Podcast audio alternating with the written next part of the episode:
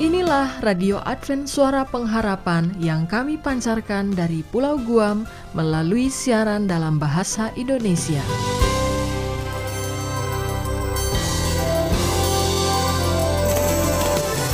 Salam sejahtera kepada saudara pendengar dimanapun Anda berada. Selamat berjumpa kembali dengan kami Radio Advent Suara Pengharapan. Dengan senang hati kami akan menemani Anda dan keluarga dengan rangkaian acara yang telah kami persiapkan bagi Anda sekeluarga, dan harapan kami kiranya siaran ini dapat bermanfaat dan menjadi berkat bagi kita semua.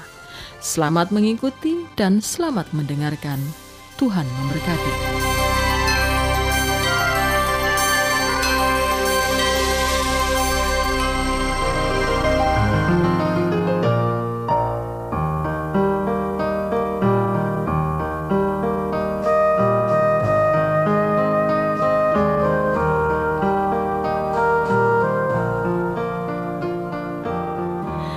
Para pendengar yang kami kasihi, saat ini Anda akan mengikuti serial Inspirasi Wanita yang diangkat dari pena inspirasi dan berbagai sumber terbaik untuk memenuhi kebutuhan para wanita masa kini.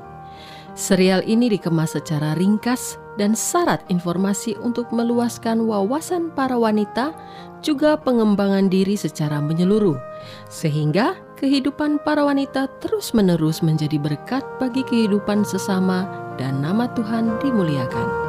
Selamat mengikuti.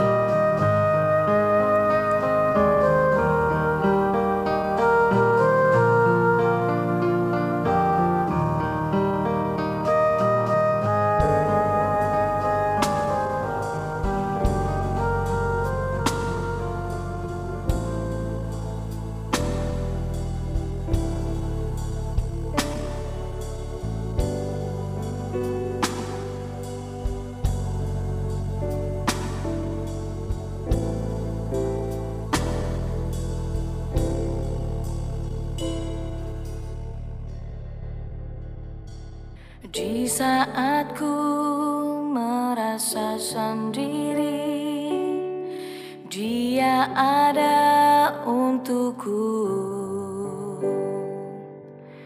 Di saat ku rasa tak berdaya, Dia angkat jiwaku. Di saat ku sendiri menangis, Dia hapus air mataku. Di saat ku bimbang dan ragu, Dia meyakinkanku.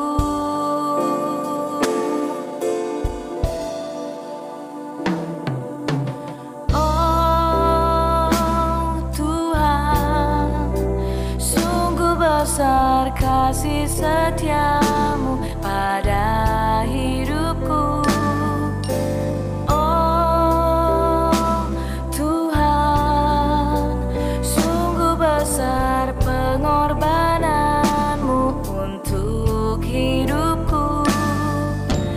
Terima kasih Tuhan untuk segalanya bagiku.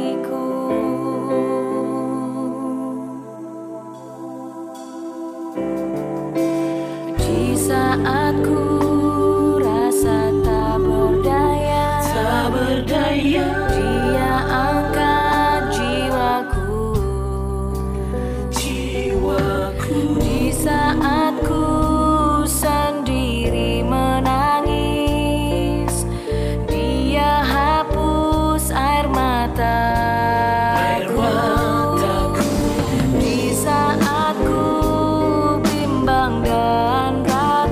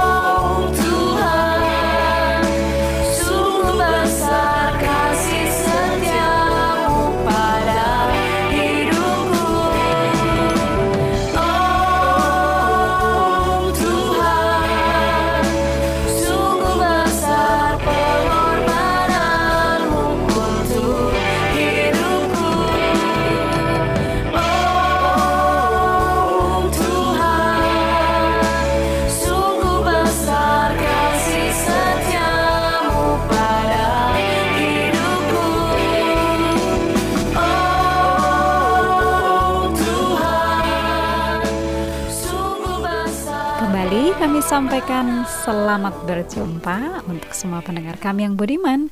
Dan secara khusus saya saat ini akan menyapa semua rekan wanita. Selamat berjumpa kembali dan kita akan lanjutkan ya bincang-bincang kita ruang serba-serbi wanita. Nah, para rekan wanita, masih ingat gak pertemuan kita yang terakhir? Itu membicarakan tentang ASI yang bisa bikin langsing ibu-ibu yang memberikan ASI kepada anaknya ya. Dan saat ini yang kita akan sampaikan adalah kapan kita tahu, ini masih berkaitan juga dengan ASI ya. Jadi masih terkait secara langsung dengan ASI, yaitu kapan waktu yang tepat untuk menyapih anak-anak. Nah, kalau program di Indonesia, program nasional itu kan ASI eksklusif adalah 6 bulan ya. Mungkin di beberapa negara lain ada yang sedikit berbeda waktunya. Namun demikian memang ini bisa dilanjutkan sampai anak-anak bisa disapih. Saya masih ingat pada saat saya masih kecil itu rata-rata ibu-ibu yang seusia dengan ibu saya akan memberikan ASI sampai 2 tahun kepada anak-anaknya. Oleh sebab itu bahkan ada beberapa cerita ya bahwa ada anak-anak yang sudah cukup besar dan masuk sekolah dan mereka masih istilahnya terikat kepada ibunya dalam hal menyusui ini. Padahal mungkin sebetulnya sudah tidak ada lagi yang manfaatnya tidak sama lagi dengan ASI yang pada saat waktu bayi ya. Nah, oleh sebab itu para ibu kita mesti cermat dan mesti jeli ya, para rekan wanita, untuk melihat saat yang tepat menyapih anak.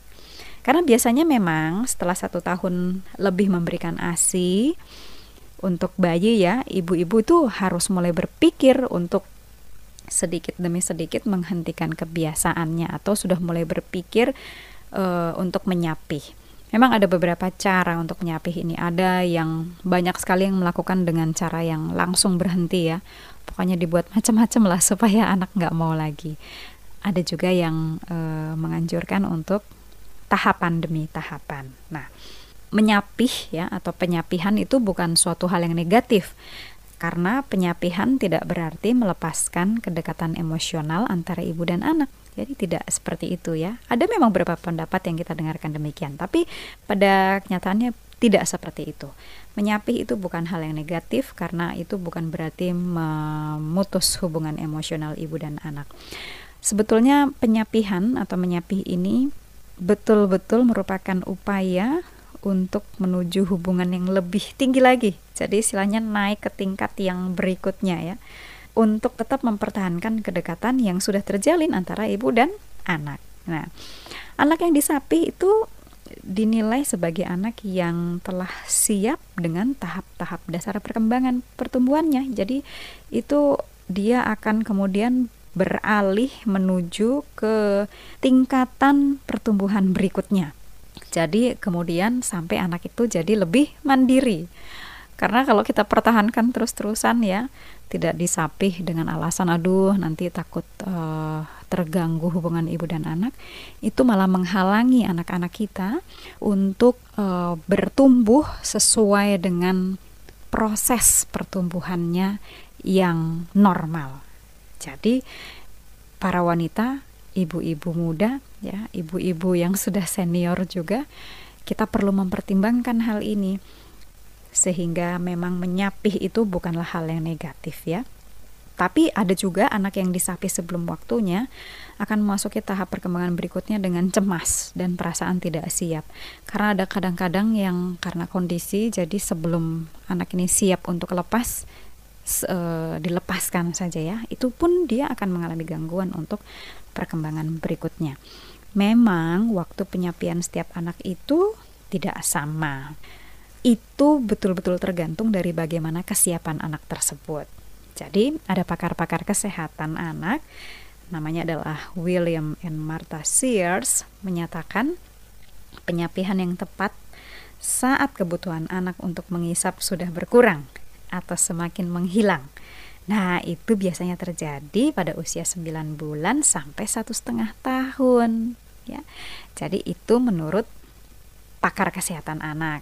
Namun ada para dokter dan ahli gizi yang menyarankan bila anak sudah berusia di atas 1 tahun, itulah waktunya untuk disapih. Karena pada saat itu sebagian besar bayi kan sudah bisa mengatasi alerginya terhadap berbagai macam makanan. Lalu karena kan pertahanan tubuhnya sudah terbentuk dengan lebih baik ya para rekan wanita. Dan kemudian di atas 1 tahun juga para bayi ini ya, anak yang sudah bertumbuh 1 tahun ini sudah bisa dapat tumbuh dengan makanan pengganti. Jadi dia tidak hanya melulu kepada ASI, tetapi sudah bisa bertahap kepada makanan pendamping, bahkan nanti kemudian sampai kepada tahapan yang makanannya sama dengan orang dewasa. Jadi ibu-ibu, para rekan wanita, ada 2 hal di sini yang bisa menolong kita untuk mempertimbangkan kapan waktu yang tepat bagi anak-anak kita untuk disapi. Yang pertama, coba amati mulai dari usia 9 bulan, ya, mulai dari usia 9 bulan sampai 1,5 tahun itu kalau si anak sudah kemampuan mengisapnya berkurang, nah itu adalah tanda-tanda bahwa dia sudah saatnya untuk disapi. Atau di atas 1 tahun, karena di atas 1 tahun gigi-giginya sudah tumbuh dengan baik, tubuhnya sudah mampu untuk mengatasi alergi dari makanan yang ia makan, karena kan selama ini dilindungi oleh ASI ya ibu-ibu dan para rekan wanita. Dan kemudian juga anak-anak ini udah bisa makan makanan yang lain selain air susu ibu, sudah ada makanan pendamping bahkan penggantinya. Nah, dalam proses penyapihan memang harusnya si bayi yang berusaha untuk melepaskan diri dari ibu, karena itu waktu penyapian setiap anak memang berbeda-beda ya. Jadi seperti yang tadi saya sampaikan, ada 2 hal yang bisa kita gunakan sebagai patokan. Kita amati kemampuan mengisap anak itu, kalau sudah mulai berkurang itu boleh saatnya untuk disapi, atau di atas 1 tahun kita sudah memikirkan untuk disapi, dimulai upaya untuk disapi. Nah, demikian para rekan wanita dan ibu sekalian, saat yang tepat untuk menyapih anak, kita yang harus mengamatinya dengan anak kita. Terima kasih untuk perhatian Anda, sampai berjumpa pada pertemuan yang berikutnya. Salam dari studio untuk Anda sekalian dan Tuhan memberkati.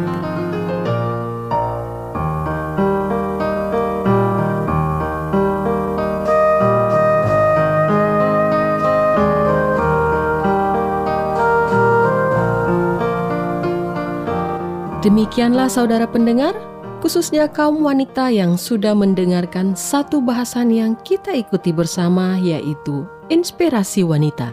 Kiranya yang baru saja Anda dengarkan dapat bermanfaat dan dapat dilakukan dalam kehidupan sehari-hari. Terima kasih atas perhatiannya, dan pastikan Anda kaum wanita tetap bersama kami untuk mengikuti program Inspirasi Wanita selanjutnya.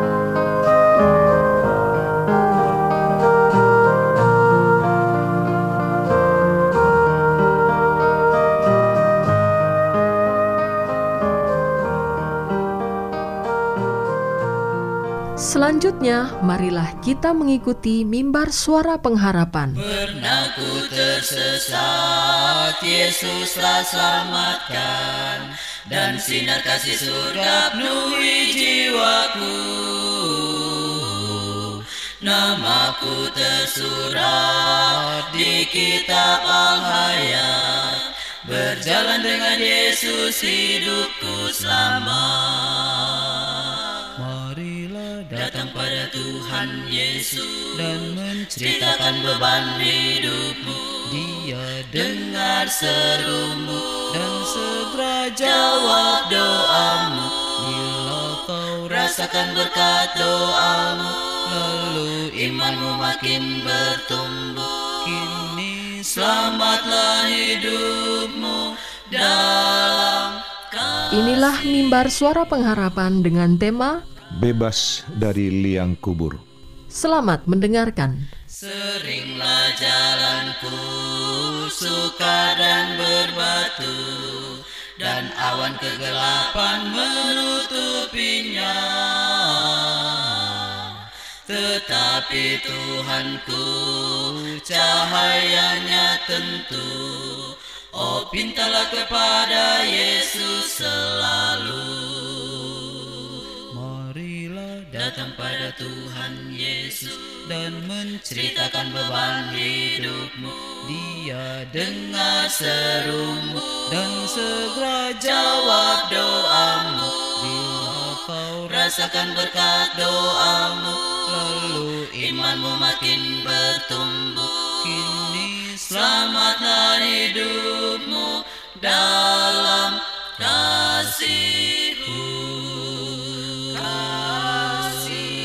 Salam saudaraku yang diberkati Tuhan, kita puji Tuhan atas segala berkat dan kasih karunia-Nya, khususnya saat ini kita diberikan kesempatan untuk mendengarkan sabdanya dalam acara Mimbar Suara Pengharapan bersama saya Pendeta Togasiman Juntak dengan judul pembahasan kita Bebas dari Liang Kubur.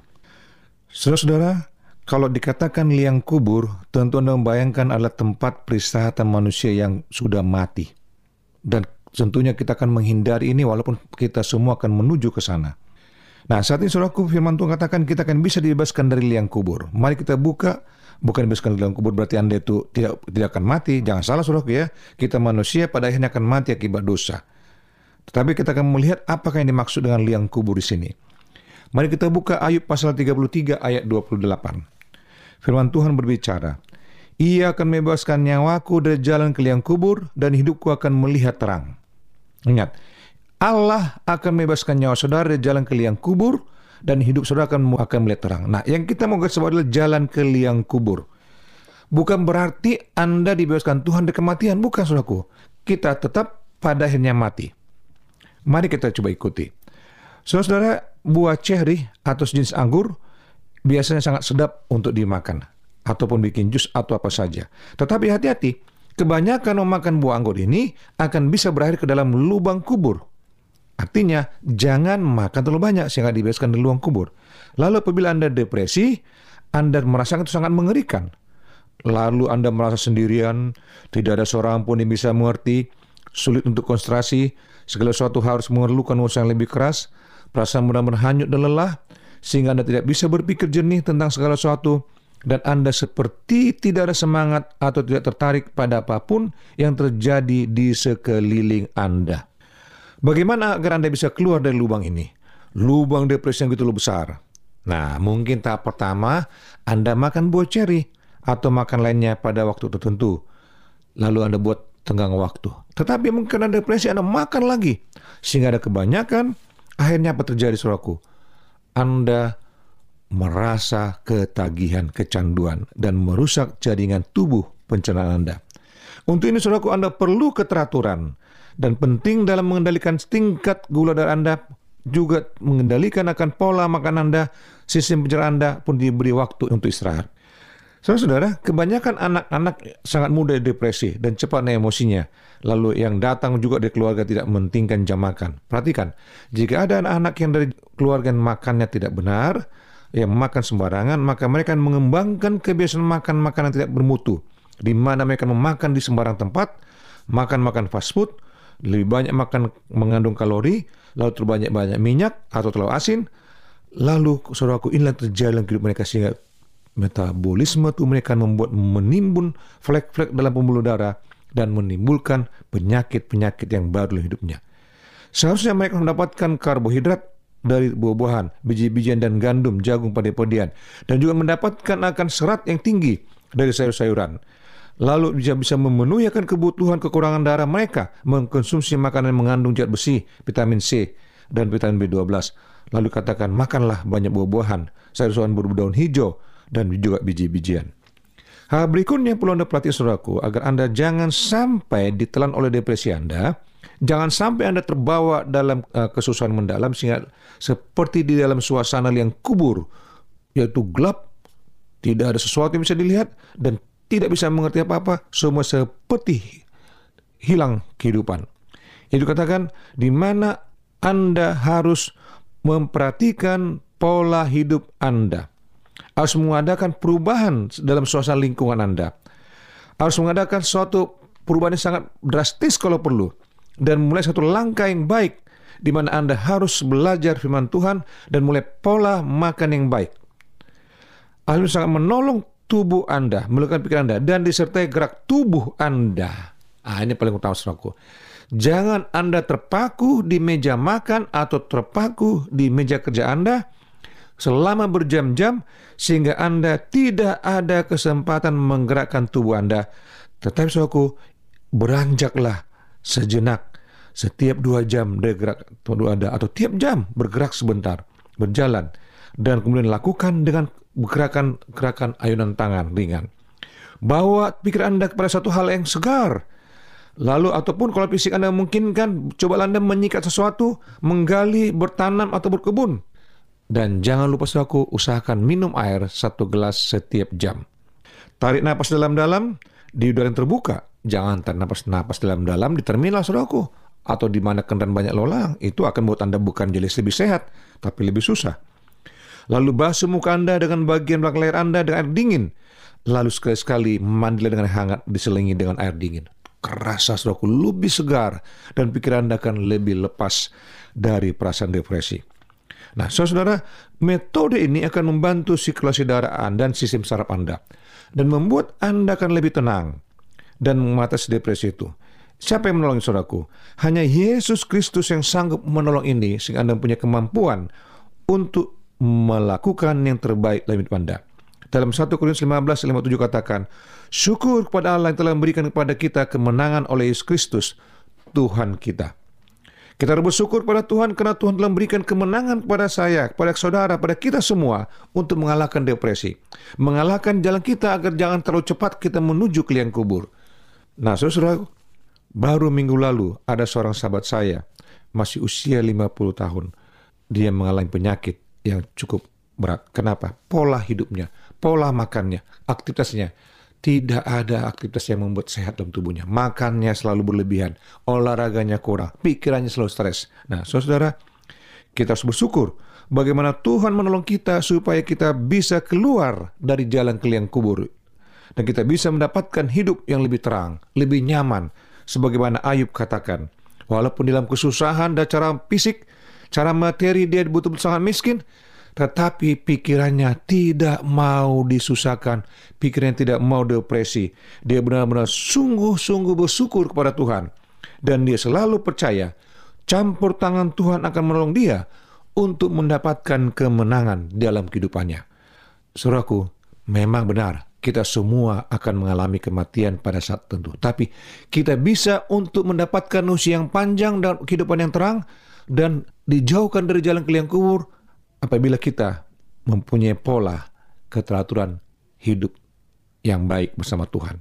Di samping saudara menjamakan saudara, hidup saudara, dan saudara selalu berbakti, menyembah Tuhan, memuliakan nama Tuhan, karena ini yang terpenting dalam hidup Anda. Nah, saudaraku, jika Anda mau doakan atau ada hal Anda mau tanyakan, hubungi kami di 0813-1884-1488. Dengan penuh sukacita kami akan melayani dan mendoakan Anda. Tuhan berkati Anda. Salam saudaraku. Amin.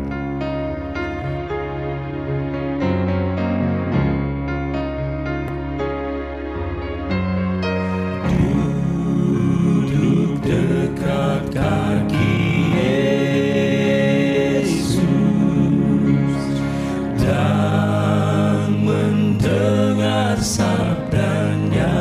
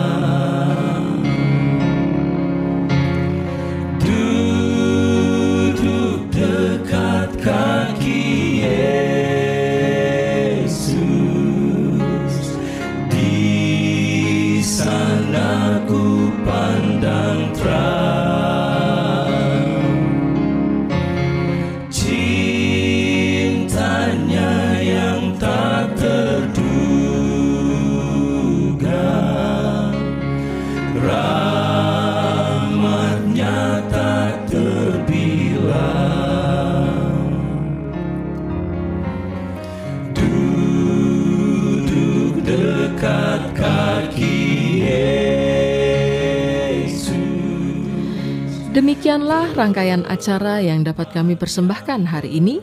Dan apabila Anda mempunyai pertanyaan atau ingin mendapat pelajaran Alkitab penemuan baru, Anda dapat mengirim surat ke alamat Radio Advent Suara Pengharapan, PO Box 8090 Jakarta 12810 Indonesia.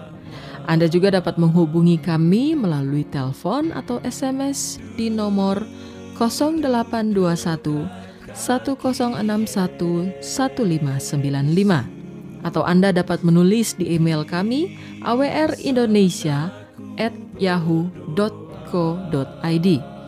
Anda juga dapat bergabung di Facebook kami Pendengar Radio Advent Suara Pengharapan atau di Radio Advent Suara Pengharapan. Terima kasih kami ucapkan bagi Anda semua pendengar kami yang setia. Kita akan berjumpa kembali pada waktu dan gelombang yang sama esok hari.